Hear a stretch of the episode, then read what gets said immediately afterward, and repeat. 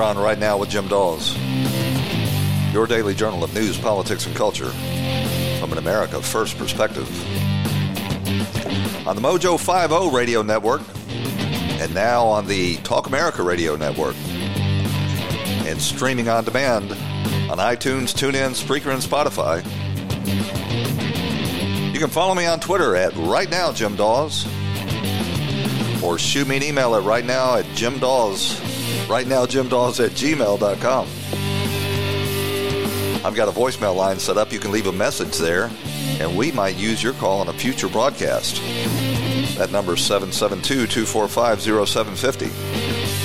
That's 772 245 0750.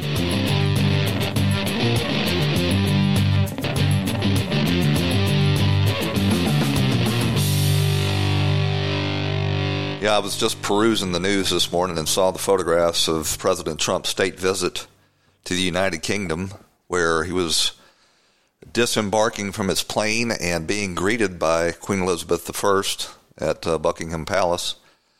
And you can't help but notice uh, what a fabulously, really stunningly beautiful woman uh, First Lady Melania Trump is. And you know, since she's been in office, she hasn't appeared on the cover of one of the one single fashion magazine uh, that are put out by our uh, cultural betters in New York and and Hollywood. If Melania Trump was a Democrat, uh, she would be getting the full bore uh, Jackie Onassis treatment. There is no doubt about it. This woman is setting uh, all of the fashion trends, well, all of the real fashion trends, I should say.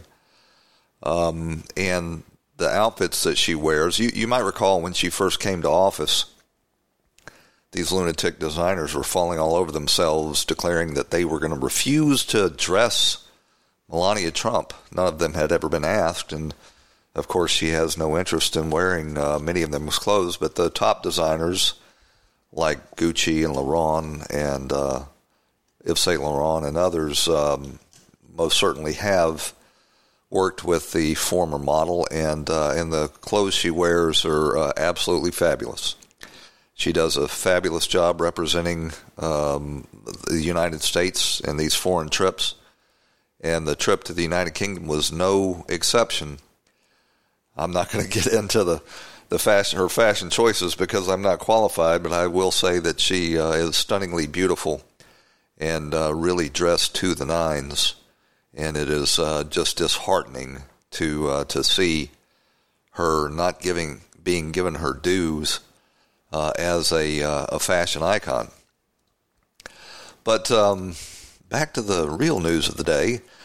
It was uh, learned over the weekend that the uh, Michael Flynn prosecutors, the Mueller team, have misrepresented many of the statements that they've been uh, flogging in the Mueller report and in the prosecution of Michael Flynn for these last two years, and in fact, left out a key um, sentence from their transcripts of the recording by the deep state um, on uh, Flynn with his com- with his conversation with the Russian ambassador ambassador Kislyak uh, that uh, that put the thing into context and made it look far less sinister than it actually was. So, um, this is uh, Judge Sullivan who is presiding over Flynn's sentencing. He's pled guilty to lying one uh, count of perjury before, or lying to the FBI. They have yet to say what exactly Michael Flynn lied about. And uh, the judge in the case, Sullivan, got got tired of uh, them refusing to answer the question of what, in fact, Flynn was being accused of lying about, and ordered that the calls and the um, uh, the redacted portion of the Mueller report that dealt with this issue be made public and delivered to his courtroom. They they steadfastly refused, defied, I should say, that judge's order. Now, um, if you know anything about the judicial system, basically federal judges are just short of being gods, at least within their own courtroom. And the fact that the Mueller prosecution team refused to comply with the judge's uh, stated order leads you to believe that there's something uh, that they're hiding that they uh, they don't want released. Now they'll argue that these are national security secrets. We've seen this um, this little two step shell game before. What in fact it indicates is that um, the the whole uh, perjury charge and plea deal against Michael Flynn is a sham. They uh, were pressuring him to try to turn some sort of evidence against Trump or his campaign, and in doing so, they were threatening his family, his son in law in particular. No, I'm sorry, it's his actual son. His son in particular, they were threatening to prosecute him as well. And so Flynn pled guilty to the least of these uh, these charges that they were threatening to bring against him, and that was this process crime of perjury. But in fact, it appears now that there was no perjury, and and uh, in the statement that was held before uh, that was given before the House Intelligence Committee, uh, it was learned that the FBI agents that interviewed Michael Flynn at the time did not believe that he lied to them. It was only after the Mueller team took over this case that they ginned up this charge of lying to FBI agents. And if you know anything about the federal uh, prosecution issue, you know that 97 per, that the feds win 97% of the cases they prosecute either in trial or by settling because the federal government has almost unlimited resources and staff and they can grind you into the dirt if you dare oppose them. So, by far, the largest percentage of uh, defendants, I think it's over 90%, uh, choose to plead out to some charge to avoid a long prison, uh, prison sentence, which the feds will gleefully threaten you with if you refuse to plead guilty and those few that uh, do in fact, fact uh, fight it in court are uh, usually lose as well. So you have to wonder if the Mueller team, which still does exist, uh, the remnants of you know his prosecutorial team, uh, is refusing a federal judge's court order. What exactly are they hiding? Is it exculpatory evidence that they have misled the court? to believe doesn't exist. If it is, then they're guilty of uh, deceiving the court, very similar to what uh, Comey and the Department of Justice did with the FISA court, leaving out exculpatory evidence uh, in the Carter Page case. Uh, they may be doing once again in this uh, this case in uh, Judge Sullivan's courtroom. And if there is exculpatory evidence that shows that the FBI agents who believed that Michael Flynn was not lying to them were correct, and the government ish, um, uh, entered a plea on uh, on Flynn's behalf to something that wasn't true, they're going to be in serious trouble with Judge Sullivan. I think this should be one of the very first thing uh, that that Bill Barr looks at. He ought to look at the conduct of the, the Mueller prosecution and its handling of Michael Flynn and make damn sure that Michael Flynn is at least guilty of this charge with which they are prosecuting him on. And if he's not, he should direct those charges to be dropped. They've, they've squeezed every last ounce of information out of Michael Flynn at this point. None of it has implicated the Trump uh, campaign or the president himself in any sort of collusion or conspiracy with Russia. And they basically destroyed a 30 year military, um, I don't want to call him a hero because that word's largely overused, but he is certainly a great American patriot. In this fevered attempt to get Trump at all costs. you know, if I if I had uh, been advising the president, I would have um, pardoned Michael Flynn long ago. Of course, Mueller would have said, "Oh, that uh, that's obstruction of justice," ignoring the fact that the president's constitutionally authorized authority to carry on these kind of acts cannot, by law, constitute an obstruction of justice. If you if you were to hold the president to that standard, he would be besieged by every prosecutor suffering from Trump derangement syndrome in this nation. All they would say, well, the Trump, well, the president carried out his official duties there for a corrupt intent, and they could say, well, the corrupt intent of securing the border was, uh, you know, Trump is a racist or some some um, never Trump uh, rantings and ravings.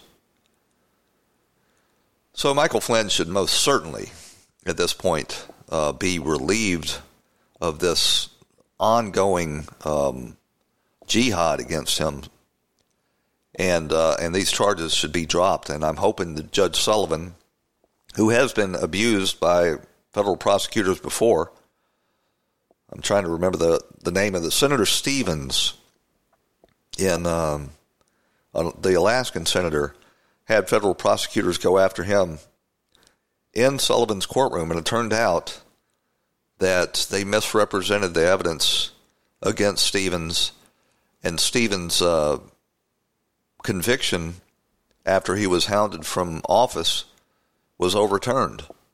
I don't think Senator Stevens lived to see that. He, he had a plane, his plane went down in Alaska and uh, he died. I think that happened prior to this, um, this verdict against him being overturned.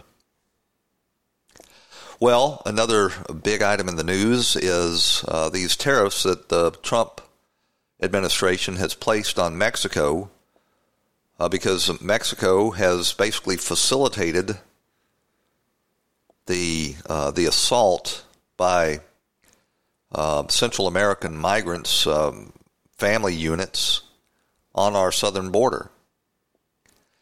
And what they're uh, what they're doing is they're, as we covered on Friday, instituting five percent tariffs on all goods coming into the United States from Mexico on June 10th, and those uh, tariffs will increase by five percent on the first of each month unless and until Mexico takes certain actions to secure its border, and that the the, the main one being to uh, to keep these uh, Central Americans from Guatemala, Guatemala, El Salvador, and Honduras from transiting the 2,000 miles through Mexico and coming to our border.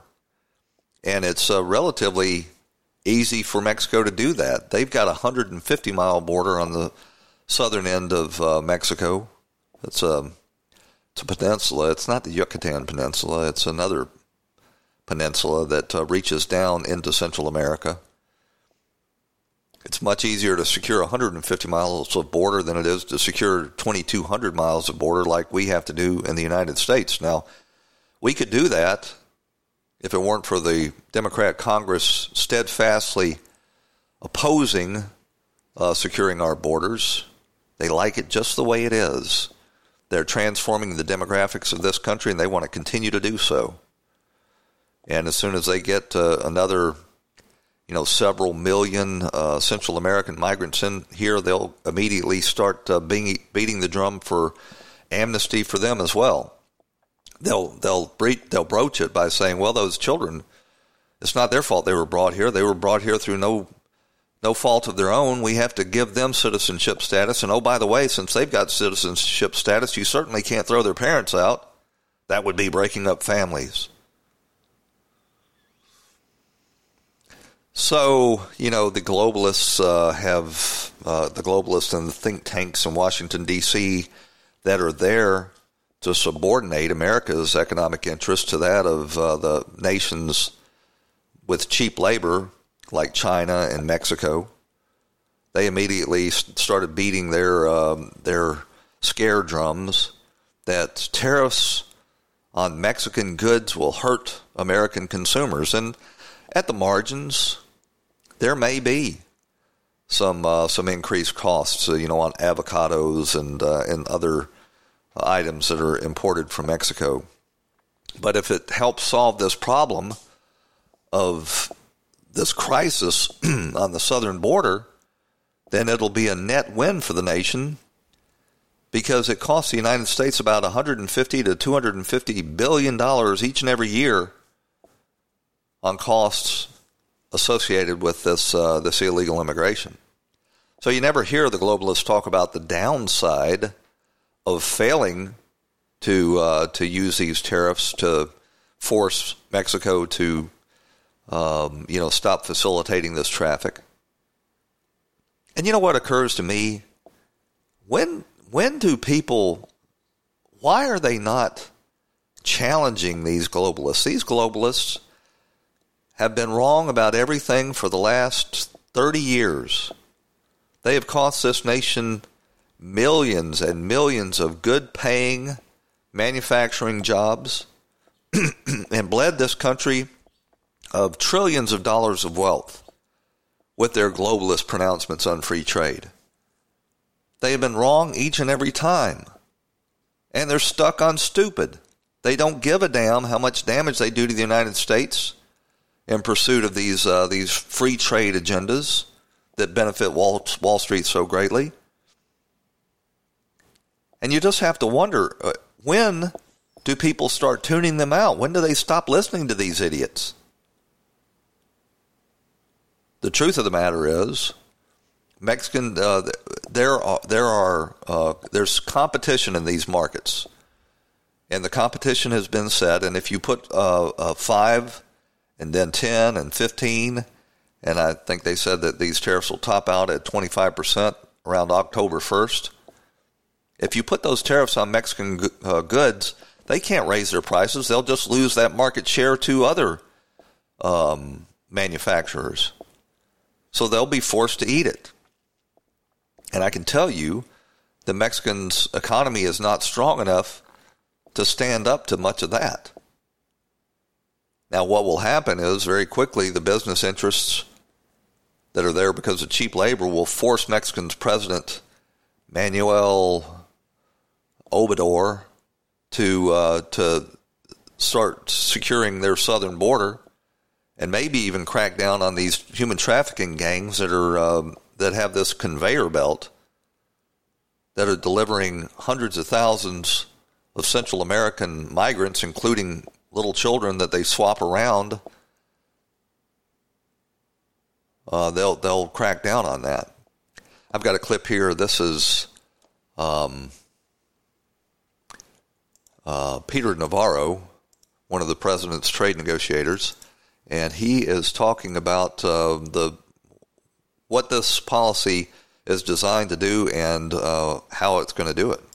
Well, uh, what we've got is uh, an industry in Mexico that's been growing for decades. Mexico has basically been abusing this country for decades with the export of illegal aliens and drugs. And it's become a multi billion dollar industry. We have essentially a conveyor belt that runs from the southern border of Mexico up to our border that on any given day, Judge, there's over 100,000 illegal aliens transiting along that conveyor belt. Trucks, buses, trains, a series of checkpoints where government officials make money off corruption, where they extract the bite or the mordida from them. And uh, Congress has refused to act. Amazing. The Mexicans uh, agreed to taking uh, some of these uh, asylum seekers, but they've reneged on that because they're only taking a small handful. And right now, the U.S. is bearing the entire burden of this national emergency. It's a threat to our national security and our economy.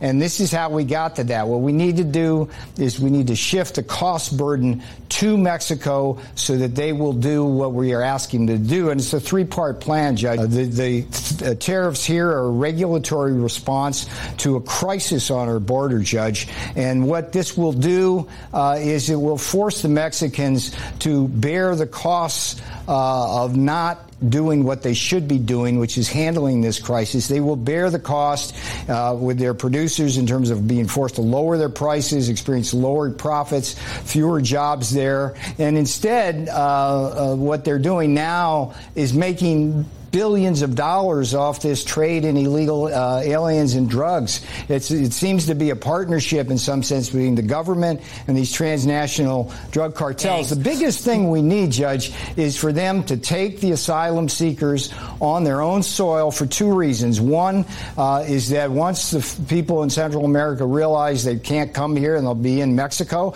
they won't be coming here. And number two, Mexico actually has tougher laws so that they can repatriate these illegal legal aliens back to Central America. Okay. So this is a key part. All right, Peter.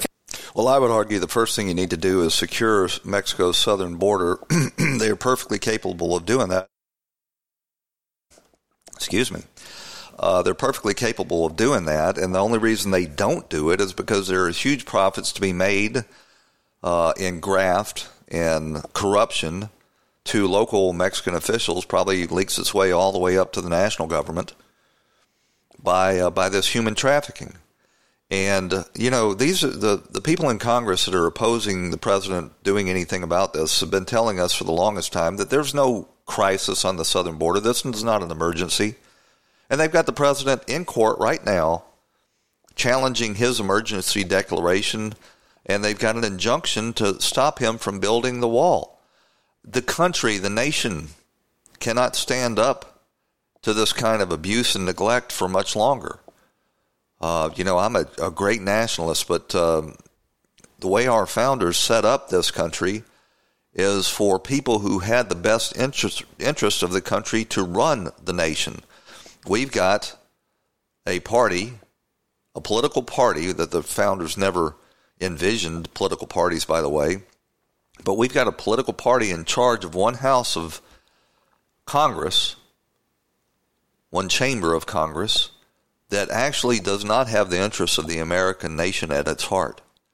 They want to destroy the traditional American nation and uh, and replace it with a new uh, Marxist type of uh, nation, very similar to what you see these people from Central America trying to escape from.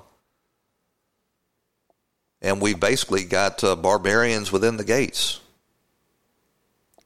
It is a it is a full fledged war, and I don't think that the country is going to be able to survive it at this rate uh, for too long. If the American people don't wake up, start recognizing the Democrat Party for what it is, and turn them out, I think our future is uh, in great doubt.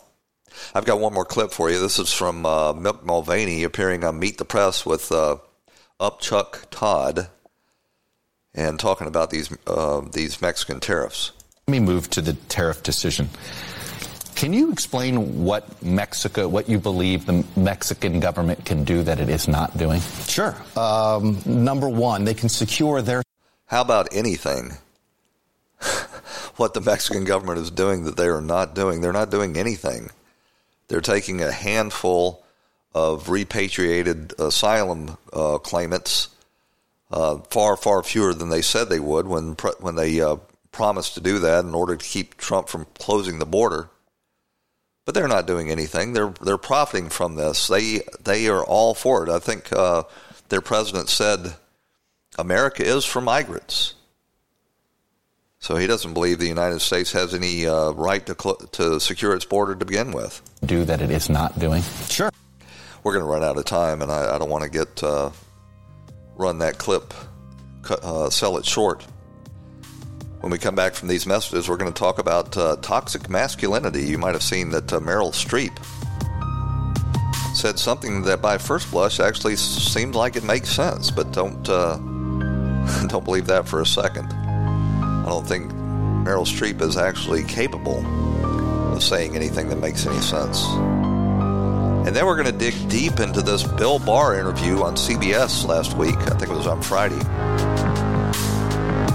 And what it might portend for the deep state wrongdoers. We're going to run out to a break. We'll be back after two messages. Stick with us on Right Now with Jim Dawes.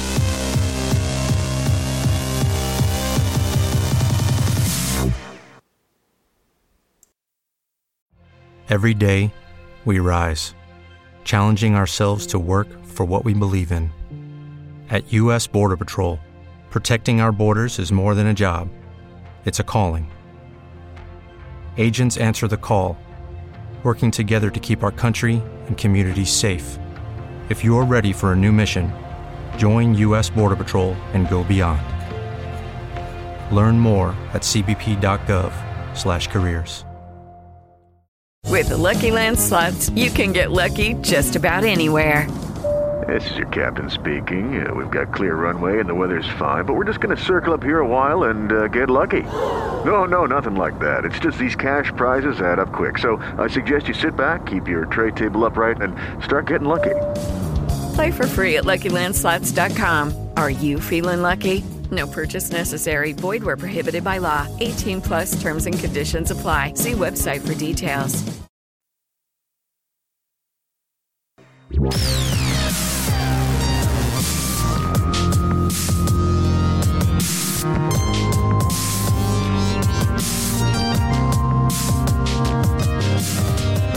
Well, as we went out to break, we were playing a clip from Mick Mulvaney appearing on Chuck Todd's Meet the Press. And we'll get back to that on Right Now with Jim Dawes on the Mojo 50 radio network.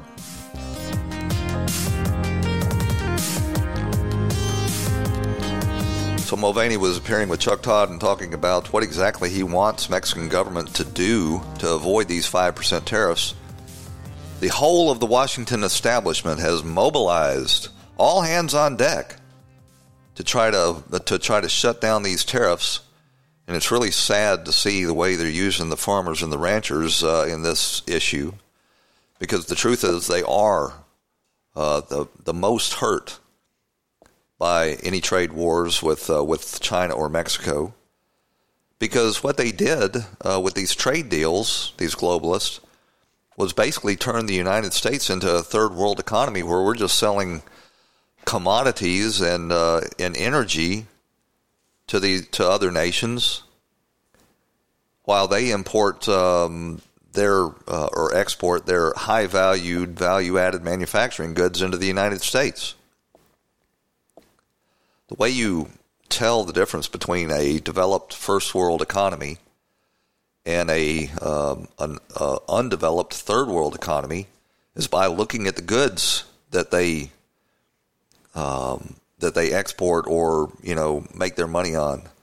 And if you've got an economy that's based on agriculture and energy and and other commodities without putting the people to work and adding value to those commodities, then that's basically a third world economy and that is what uh, our trade profile with China and Mexico and these other big countries looks like. We're not exporting value added products. We're we're exporting uh, agriculture and um, at this point petroleum products. That's great. It aids in the bottom line of the gross domestic product, but it does not employ a lot of people and it does not take the natural resources of this country and turn them into high value, value added uh, goods and services. So, whenever we get into these trade wars, the first thing these opponents do is target our farmers and ranchers and uh, petroleum exporters because they know that that is an Achilles uh, heel, especially because a lot of these soybeans that they're always talking about are grown in Iowa, which is an early primary state that uh, that everybody wants to uh, to cater to. And Chuck Todd on Meet the Press tries to pretend with Mick Mulvaney that uh, know uh, what do you expect Mexico to do? Shouldn't you be using more of a carrot with Mexico? We have, have turned Mexico into a backwater third world economy, into a fledgling emerging economy with NAFTA. And what have we got in return? How have we been rewarded? We've been rewarded by Mexico refusing to do anything to stop this conveyor belt that is delivering hundreds of thousands of Central American migrants to the southern border. So here's the rest of this clip with Mick Mulvaney. Um, number one, they can secure their southern border. Keep in mind what's lost in the discussion about this is that most of the people coming across, I think on average about 4,500 people came across last night. That compares to 700 people a, a, day just two years ago. Most of those folks are not Mexican. They are Guatemalans, they are Hondurans, and that border along the southern Mexico, uh, southern Mexico needs to be secured. It's much easier to secure that border than it is our border because it's so much shorter. It's about quarter the length. They could do that. The Mexican government can crack down on their domestic terrorist organizations, their crime organizations. Right now in Mexico, mm-hmm. there's roughly 100,000 people trying to move up to the to the U- U.S. border. They don't do that by themselves. They do that with the cooperation of these of these crime groups. The Mexicans can do more there. And lastly, they can make Mexico a safe third country. Keep in mind if you if you leave a country, say you leave El Salvador, you say I'm, I'm seeking asylum. The law says you're supposed to seek asylum in the first safe country in which you arrive. Mexico is safe. The Mexican government can can address this so that the way the Democrats and their uh, their um, servants in the courts have damaged this country by refusing to secure our southern border is, in fact, a high crime and misdemeanor. it, it is treason to refuse to do anything to protect the American people and allow people to just uh, walk into your country and set up house illegally. And if 20 million people in your country illegally committing crimes, driving down wages, taking jobs, isn't, inv- isn't an invasion worthy of an emergency response, I really don't know what would constitute that. But you're going to hear this steady drumbeat from the globalists that have gotten us into these economic messes to begin with that uh, tr- that tariffs don't work and that they're going to hurt American consumers, and that will be true at the margins. But you have to sort of tune them out because you have to remember that they're the people that got us into these messes to begin with. And in the long run, it will solve far more problems than it uh, that it creates. And most certainly, Mexico will comply with this once uh, these tariffs uh, start running up, uh, you know, to 10, 15, 20, and 25 percent. Well, you may have seen on Fox News, and uh, it's been a topic of discussion on the other talk shows, that uh, Meryl Streep, a, a, Trump derangement syndrome sufferer, if ever there was one, uh, came out in an interview and slammed the term toxic masculinity, saying that uh, men are toxic and, and women are toxic, and uh, th- that uh, that term really doesn't mean anything. Well, I would agree with her to an extent. Uh, there are toxic women just the same as toxic men, but uh, that really doesn't tell the whole story. And you may be surprised to hear me admit that there is, in fact, such things as toxic masculinity. Um, I'm not saying that um, that most men are uh, guilty of toxic masculinity. As a matter of fact, it's uh, it's a, a fairly small minority, but it is growing. I'll tell you why it's growing in a second, but the, the flip side of toxic masculinity, of course, is virtuous masculinity. And virtuous masculinity is what the leftists want to destroy. You know, they say women can be toxic too. That is true. But women's toxic femininity is far less destructive. And what's odd about this whole equation is women become more toxic in the absence of virtuous men. And the key to creating virtuous men and minimizing toxic masculinity is socialization. But the mechanisms for socialization in our in our um, civilization have been failing. They've been undermined. They've been subverted. And there are a whole cast of characters that are guilty of this rise in toxic masculinity and this uh, shrinking of virtuous masculinity. And you can start with popular culture. If you look at um, movies and TV these days, they, they all celebrate the anti hero, the guy that, um, you know, ignores his responsibilities to the larger society. They like to put on the the anti-hero that is um, dark and brooding and uh, torn and conflicted between what is right and wrong. And they make those the heroes. It's not like the old days with, uh, you know, um, John Wayne or, or, um, oh, I'm trying to remember the Marshal Dillon or any of those guys that were clear cut, knew the difference between right and wrong, and never shirked from, um, you know, standing up for what is right. Those heroes are gone now. It is all a conflicted mess. And even when, in the end, these uh, these heroes in uh, film and television do right, it is after um, failing, you know, in in some regard. Another big failure of society to socialize men properly is this absolute saturation of pornography that's all over the internet. And little boys, as they're they're growing up and learning the difference between right and wrong, and trying to figure out, you know, how to have relations with women, are exposed to this uh, this perverse porn that really just twists their mind. Now, most boys are able to overcome this um, this assault of degeneracy on, on their psyches, but a growing number of boys are not. And these uh, these kids are starting to enter into uh, adulthood now with a profound disrespect for women and not knowing how they're supposed to properly relate to women in wholesome sexual relations.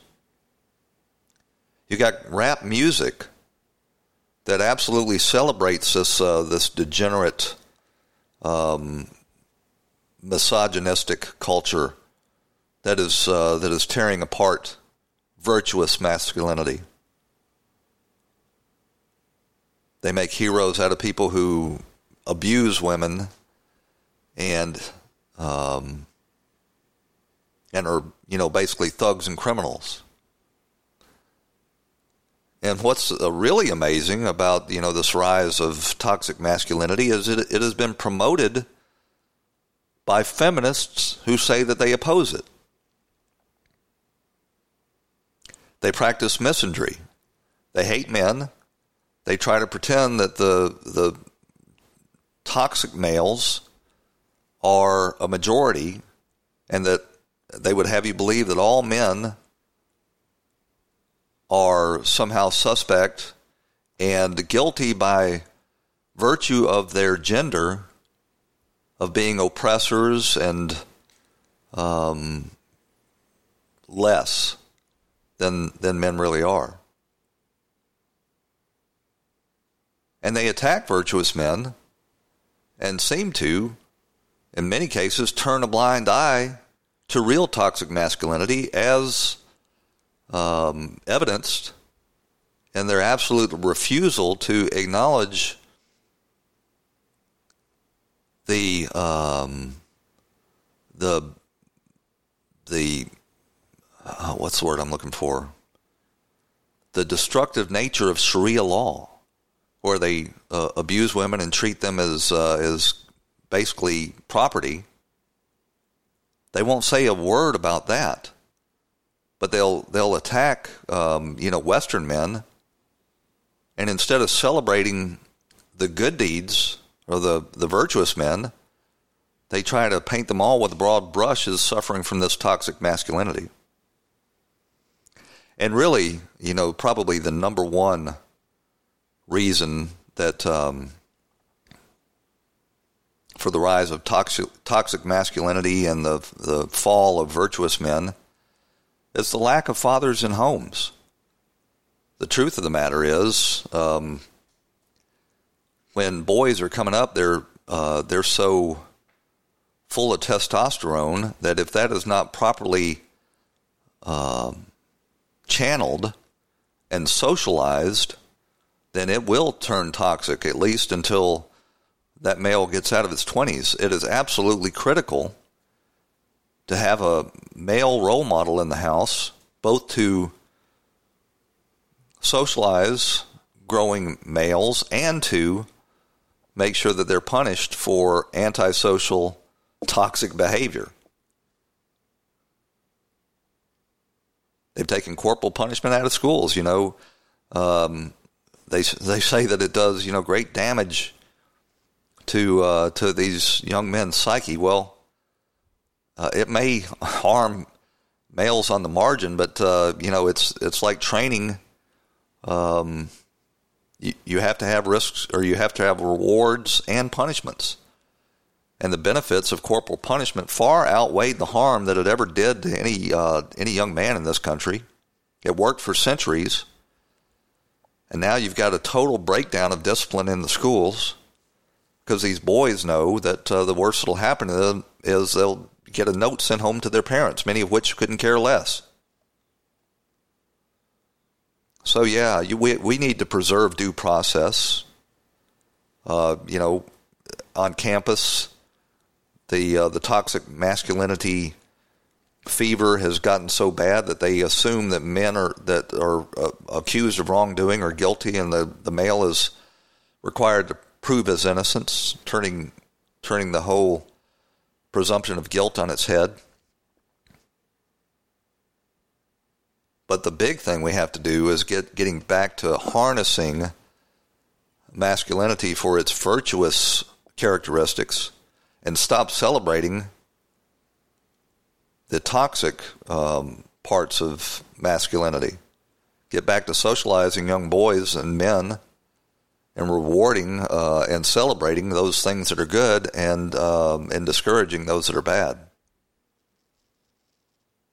because allowed to just run amok and not, not be harnessed and channeled into proper expressions, masculinity can be toxic, and that's where I disagree with uh, Meryl Streep on this. Let's see, where do we? What's the next story? Oh, it turns out that um, that little Kim has executed the guy that was in charge of the uh, denuclearization negotiations with the Trump administration. I can't remember his name, but uh, you know that guy that they were sending to Washington to, to negotiate with um, Pompeo. Trump walked away from the negotiations there in Vietnam, and so the, Kim has done what the Kim family has been doing if anybody fails, uh, they execute them, and, and they do it in uh, the most gruesome way. They evidently take them to a military base and they shoot them with an anti tank missile and just atomize them. So, uh, this really tells you some about the, the challenge we're up against with uh, Kim and the North Koreans getting their hands on a nuclear weapon. These people are insane.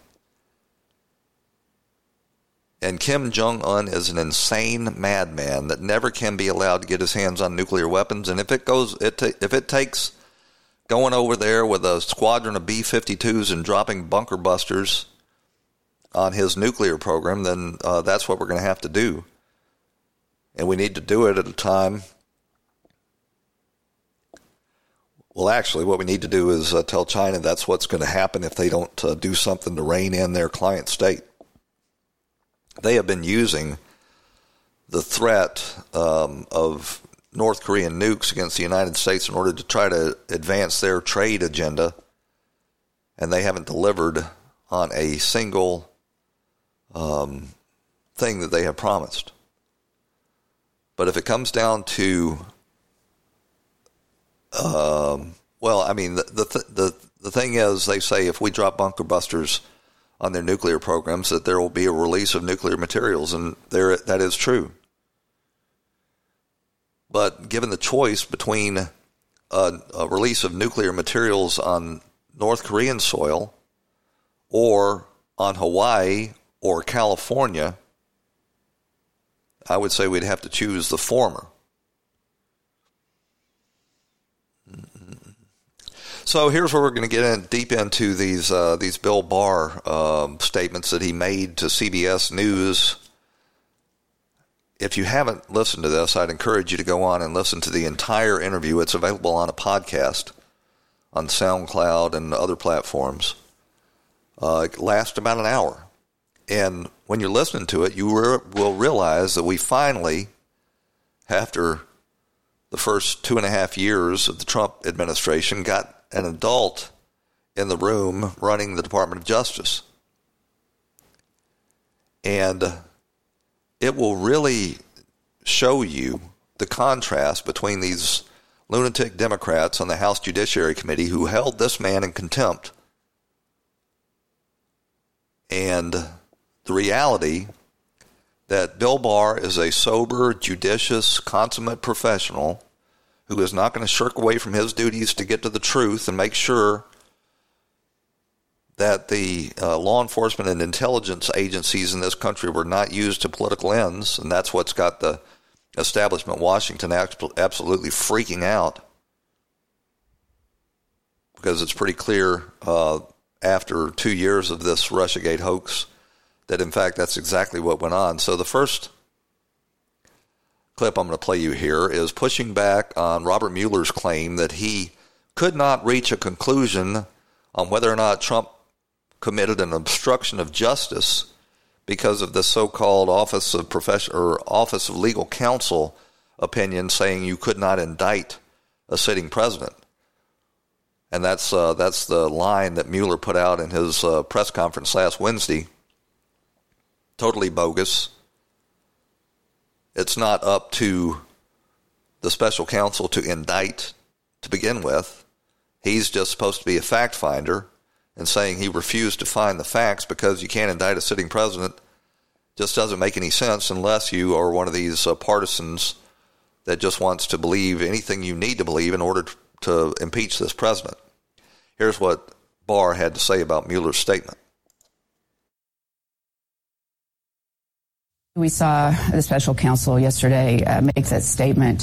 He analyzed 11 instances where there were po- possible obstruction uh, and then said that he really couldn't make a decision. Do you agree with that interpretation? Uh, I personally felt he could have reached a decision. In your view, he could have reached a conclusion. Right, he could have reached a conclusion. Uh, the opinion says you cannot indict a, a president while he's in office, but he could have reached a decision as to whether it was criminal activity. But uh, he had his reasons for not doing it, which he explained, and I'm not going to, you know, argue about those reasons. Uh, but when he didn't make a decision, the Deputy Attorney General, Rod Rosenstein, and I felt it was necessary for us uh, as the heads of, uh, the, of the department to reach that decision. Well, I mean, he seemed to suggest yesterday that there was another venue for this, and that was Congress. Well, I, I'm not sure what he was suggesting, but, you know, the Department of Justice doesn't use our powers of investigating crimes as an adjunct to Congress. In other words, the special counsel wasn't there to generate an impeachment report, which is exactly what uh, Bill Barr tried to do. And he was losing that battle, and that's the reason he went out and did that presser last Wednesday. But you know, Barr wants to highlight the so-called obstruction of justice. If you if you're buying into any of that, I would just refer you directly to the report. It's uh, in the middle of the second volume where they detail these. It's actually ten uh, instances of what they try to say um, may or may not be an instance of obstruction of justice. They just couldn't make up their mind. And look at how flimsy these 10 counts are. None of them are any, by any stretch of the imagination, an actual obstruction. In other words, no action actually took place that in any way hindered Mueller's investigation what they rise to, at the very most, even giving Mueller the entire benefit of the doubt, is a attempted possible obstruction of justice. In other words, no action came out of it that obstructed justice, and even if it did, it may not have constituted obstruction of justice to begin with. An attempted possible obstruction of justice. That is what the Democrats are working with when they're considering whether or not this constitutes a high crime or misdemeanors. Please. Every one of these actions, even if they had been followed through on, were well within the president's constitutionally granted authority. And there's no reason at all to believe that they were motivated by a corrupt intent. Rather, there's every reason to believe that uh, Trump, who was falsely accused, was trying to get on with the business of the uh, running the country. And he was absolutely right that Mueller was uh, fatally conflicted in holding this office. This uh, this next clip I'm going to play you is um, Barr responding to criticisms from these uh, these never Trumpers. When you um, see some of the criticism, and you've gotten quite a bit of it, uh, that you're protecting the president, that you're enabling the president, what's your response to that? Well, uh, we live in a hyper-partisan age where people no longer really pay attention to the substance of what's said, but as to who says it and what side they're on and what its political ramifications are. Uh, the Department of Justice is all about the law and the facts and the substance, and I'm going to make the decisions based on the law and the facts. And I realize that's in tension with the political climate we live in because people are more interested in getting their way politically. Uh, so I think it just goes with the territory of being Attorney General in a hyper-partisan period of time. You know, when you listen to that podcast, and I hope you will, I want you to uh, then go and read some of the coverage of it by the rabid left wing press, where they call this man uh, a wild liar and uh, just any every um, derogatory term they can think of. You know his his uh, level headed, judicious, and and honest statements are interpreted by these uh, these leftist lunatics to be um, you know proof of corruption so any effort, you know, to try to get to the truth and determine, you know, what exactly went on with uh, Brennan and Comey and Clapper deploying the uh, intelligence and law enforcement mechanisms of this government, the spying mechanisms of this government against a political campaign. That's just assumed to be correct, and in, any uh, investigation into why that happened – is somehow assumed to be illegitimate. And therein, you know that they are being dishonest and actually anti American. I want to get this clip in before we go today. This is Barr telling Jan Crawford at CBS that, yes, in fact, there was spying. You've testified that you believe spying occurred yes. into the Trump campaign. Yes um, you've gotten some criticism for using that word. Yeah, I mean, I guess it's become a dirty word somehow. It has never been for me. I think there's nothing wrong with spying. The question is always whether it's authorized by law. Some former intelligence chiefs have said the president has made that word somewhat pejorative, uh, that they're spying, this is a witch hunt, this is a hoax.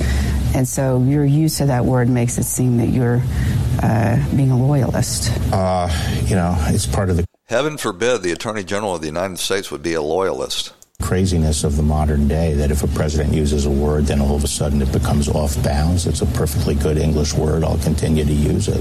What have you seen? What evidence? What makes you think I need to take a look at this? Like many other people who are familiar with intelligence activities, I had a lot of questions about what was going on, and I assumed I'd, I'd get answers when I went in, and I have not gotten answers that are all satisfactory, and and in fact have probably more questions, and that some of the facts. Uh, that, that I've learned uh, don't hang together with the official explanations of what happened. What do you mean by that? That's that's all I really will say. Things are just not jiving. You've tested. They're they're not jiving. They never would jive. They don't hold up to scrutiny. That's why official Washington is uh, freaking out.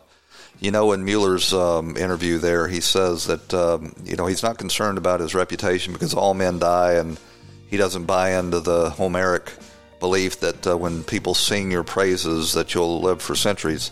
The truth of the matter is, if Bill Barr uh, overcomes this fevered swamp in Washington to get to the bottom of what happened in 2016, he will be, in fact, celebrated, and his legacy will be cemented as one of the great attorney generals in history. Well, that takes us to the end of this edition of Right Now with Jim Dawes. I want to thank you for joining us and invite you back here again tomorrow on the Mojo 50 Radio Network, on the Talk America Radio Network. We'll talk to you then. Lucky Land Casino asking people what's the weirdest place you've gotten lucky? Lucky? In line at the deli, I guess? Aha, in my dentist's office. More than once, actually. Do I have to say? Yes, you do. In the car before my kids' PTA meeting. Really? Yes. Excuse me, what's the weirdest place you've gotten lucky? I never win and tell. Well, there you have it. You can get lucky anywhere playing at LuckyLandSlots.com. Play for free right now. Are you feeling lucky? No purchase necessary. Void where prohibited by law. 18 plus. Terms and conditions apply. See website for details.